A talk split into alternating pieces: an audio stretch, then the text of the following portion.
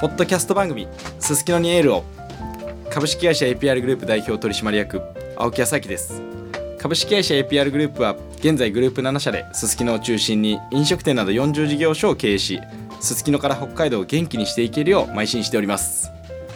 この番組「すすきのにエールを」では毎回ゲストをお招きしその人についてそしてすすきのについてのトークを配信していきます。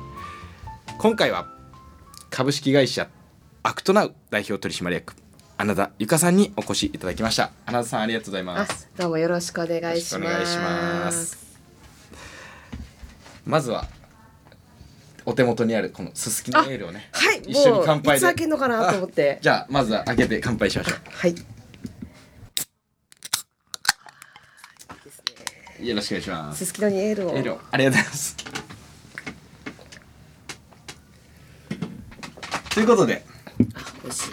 穴田さん、ありがとうございます来ていただいてはい。はい、あのまずですねあの今回のこの「すすきのにエーロ」という番組出ていただきありがとうございます。とんでもないです。はい、あの株式会社アクトナウというね会社をやっていただいてるんですけど、穴田さんの会社はどんな会社をや事業をやってるかということをちょっとあご,、はい、ご紹介いただければと思います。えっとアクトナウはですね、クラウドファンディングといって、インターネットを通じて、はいはい。あのお金を集める仕組み、まあお金というかあの仲間と、うん。まあお応援を集める仕組みなんですけれども、はい。あのねこのすすきのエールも一回クラウドファンディングを使ってはいはい。資金を集めていただいて、作っていただきましたよねっていう。そうですね、はい、確かにそうです。そうなんですよ。穴田さんご紹介していただいたのも前回出ていただきました S エンターテインメントの鈴木社長にご紹介していただいて、二人でねうちのお店で会ったのが初めてですもんね。そうなんです。もう忘れもしない。ね2020年の11月ぐらいですねあれは、いいありがとうございますもうもうもうもう APR さんって言ったらも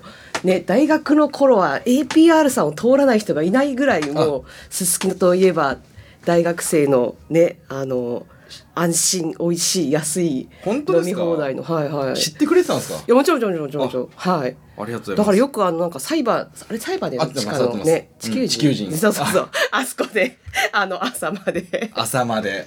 よく飲んでたしよく体力あったなっていう感じですよね。あ地球人来てくれてたんですね、そうですね。嬉しい。はい。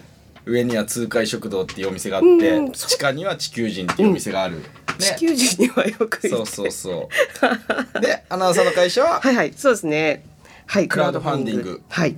でそのクラウドファンディングできたすすきのエール。そうですね。で、すはい。すきのエールプロジェクトチームの今一員であるということで2回目のゲストに来ていただきましたんでありがとうございます。あはい。でそうですよね。会社ですよね、うん。とうちの会社は2015年の4月にクラウドファンディング、まあ、北海道を中心に地域を、早いっすねうんそうですね。まだまだその頃は全然クラウドファンディングってなんか詐欺じゃないのとか、うんうん。なんかインターネット使ってお金集めるなんてなんか怪しいとか、うん。はい、持ち逃げするんじゃないかとかすごく言われはいはい。てましたが、まあ本当年々年々そう利用者が増えて特にコロナの時なんかはね、あの札幌市さんの委託事業もあの採択していただいて飲食店応援っていうのでやっていただいて確かにあれで助けられたその飲食店は相当多かったと思うんですよね。もちろん僕らもあのクラウドファンディングでだいぶこう助けていただいたんでうんうんうん。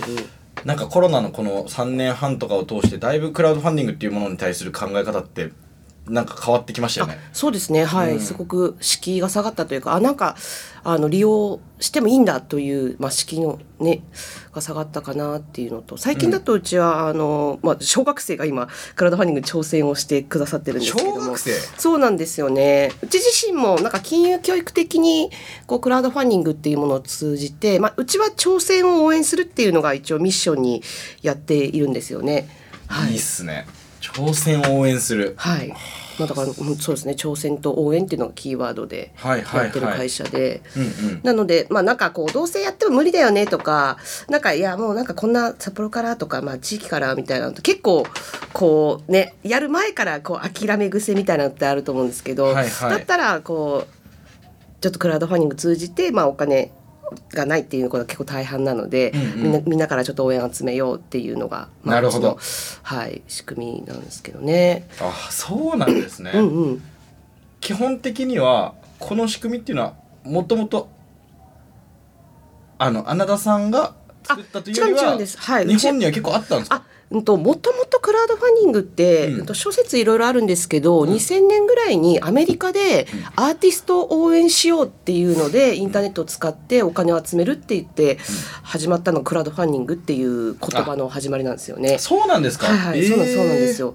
で、まあ日本だとえっ、と多分震災の時があの他社さんのあのサイトが立ち上がって2011年ですね。うん。なのでうちはその4年後の2015年に立ち上がって、ううんち親会社がクリプトンフューチャーメディアというあのうん親会社が、まあ、初音ミックと言った方が分かりやすいと思うんですけど、そこがあの親会社なんですけどそこと前任の社長とで一緒に立ち上げた会社にうちは私はあの当時立ち上げスタッフとして入ったというあそうなんですか？そうなんですよ。あじゃあ今社長やってらっしゃるけど、はいそうですねもそもはいがその事業の立ち上げのスタッフだったんですか、そうなんですよ。はい。2015年。杉山さんという、はいはいはい。社長に、はい、誘われて。なるほど。当時前職辞めた直後だったので何しようかなって言って有給が2ヶ月ぐらいあったんでまだ全然なんか何をしようか決めてなくて、うんうん。でその時にたまたまちょっと縁があって出会って、はい手伝いますよって言ってたら そのままスタッフになり。あそうなんですね、はいはいはい。その意図で別に言ってたわけじゃないですもんね手伝いますよはそんなことはないですか？だってクラウドファンディングなんもよく分かってないじゃないですか、うんうん。でもまあなんか2ヶ月有給あるしあのじゃあ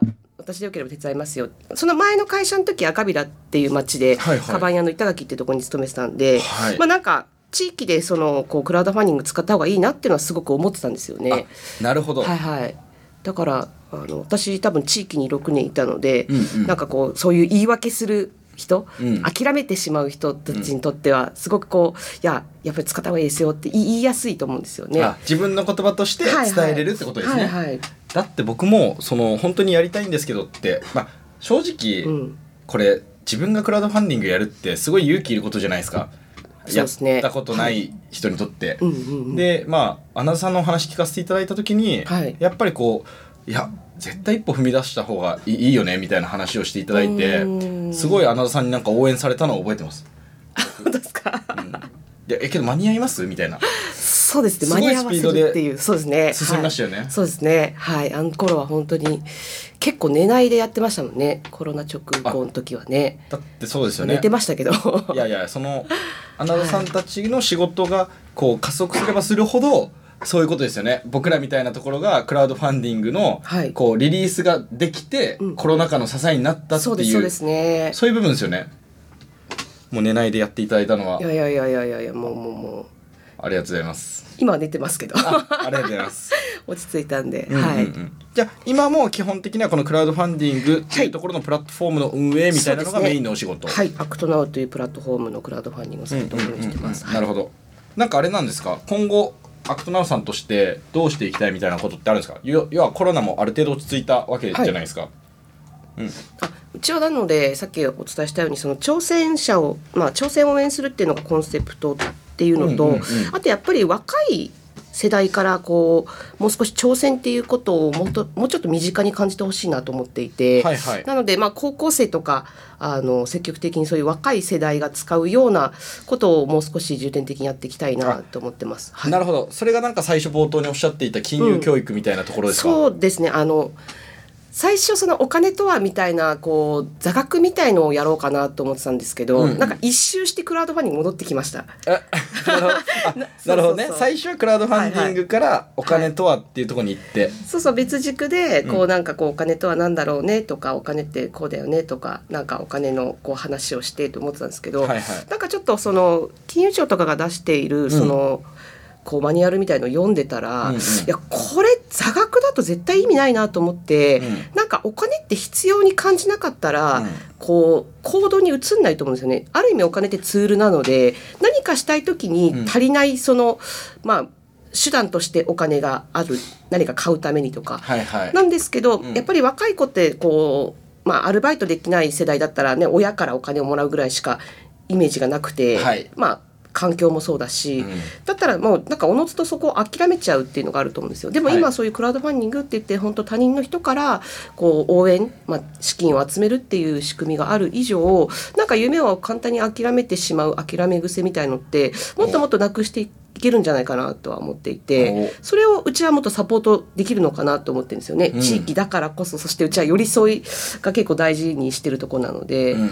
なのでそういうあの子供たちを一人でも多くちょっと増はい。やしていきたいなっていうのはちょっと最近思ってて、まあなるほど。今ちょこちょことはい増えてはきてますね。あそうなんですね、はうんなんかすごいお金ってやっぱりなかなかねなんか会話しづらい部分ってたくさんあるじゃないですかなんか。ですしで必要だって言ってあじゃあなんでお金って必要なんだろうとかあじゃあ人からこう応援をもらう支援を集めるってうん。すごい大変だなっていうことで初めてこうお金の大切さに気づくと思うんですよ。うん。そういう時の行動するその、まあ、プランというか、うん。アクションとしてはクラウドファンディングっていうのを使ったらいいかなと思ってて。うんうん。だったら、うん。あじゃあクラウドファンディングで金金教育やるのが一番いいじゃんってまたこう座学から一周して戻ってきて、っていうのが、はい最近のこのあ1年ぐらいかかりましたけどなんか僕もなんか人生でなんか本当にクラウドファンディングって一回やった一回目やった時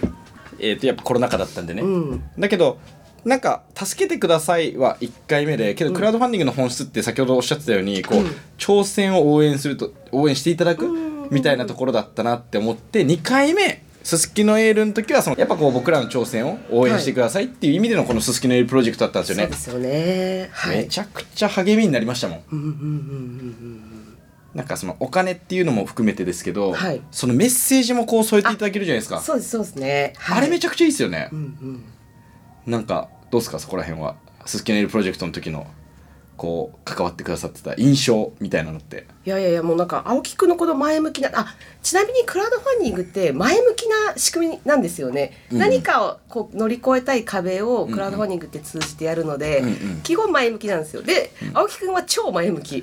あ超前向き？はいはいやっぱりこう前を向くことあんなコロナ禍で、うん。結構すすきのがやり玉に上がってたじゃないですか、うんうんうん。その中ですすきのにエールなんかエールをっつってこうビールを作るっていうのを挑戦するってすごいなっていう。ありがとうございます。はいなんかねでパッケージも可愛いしあそうそうそう。ねすごい映えるしっていう、いやコロナがなかったらやっぱ間違いなくこのビールは生まれてないですしやっぱそこはまあクラウドファンディングというこの仕組みをこうアクトナウさんにこう使わせていただいてすごい良かったなって思います僕は。そうですよね。ありがとうございます。ありがとうございます。こちらこそ。はい。